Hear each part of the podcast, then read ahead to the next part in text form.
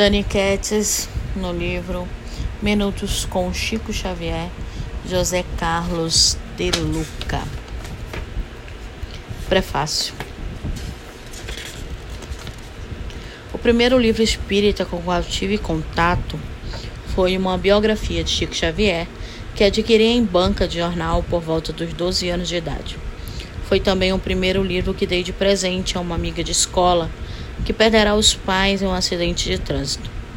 Imagine a dor de uma adolescente ao constatar que, do dia para a noite, ficará órfã de pai e mãe.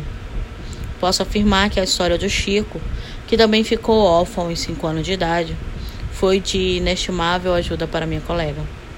Hoje, passados mais de 35 anos, entrego ao público leitor este livro com o mesmo propósito que ofertei à minha amiga aquela biografia de Chico.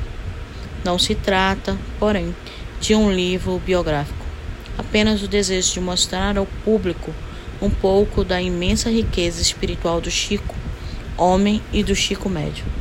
Os capítulos se alternam, ora com um pensamento do próprio Chico, ora com uma mensagem que ele recebeu do mundo espiritual.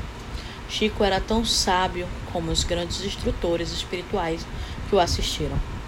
Peço ao leitor amigo uma licença para falar algo diretamente ao Chico. Obrigado por você ter cruzado o meu caminho. Obrigado por suas imorreduras lições e testemunhos. Obrigado por você, apesar de todas as dores, não ter desistido de sua tarefa. Você me ensinou que viver o Evangelho não é uma utopia, é o único caminho que nos leva à verdadeira felicidade. Que estes minutos com Chico Xavier enriqueçam sua vida de paz e luz, tanto quanto tenha sido beneficiado por este amigo com quem nunca convivi, mas que sempre esteve presente nos momentos decisivos de minha vida.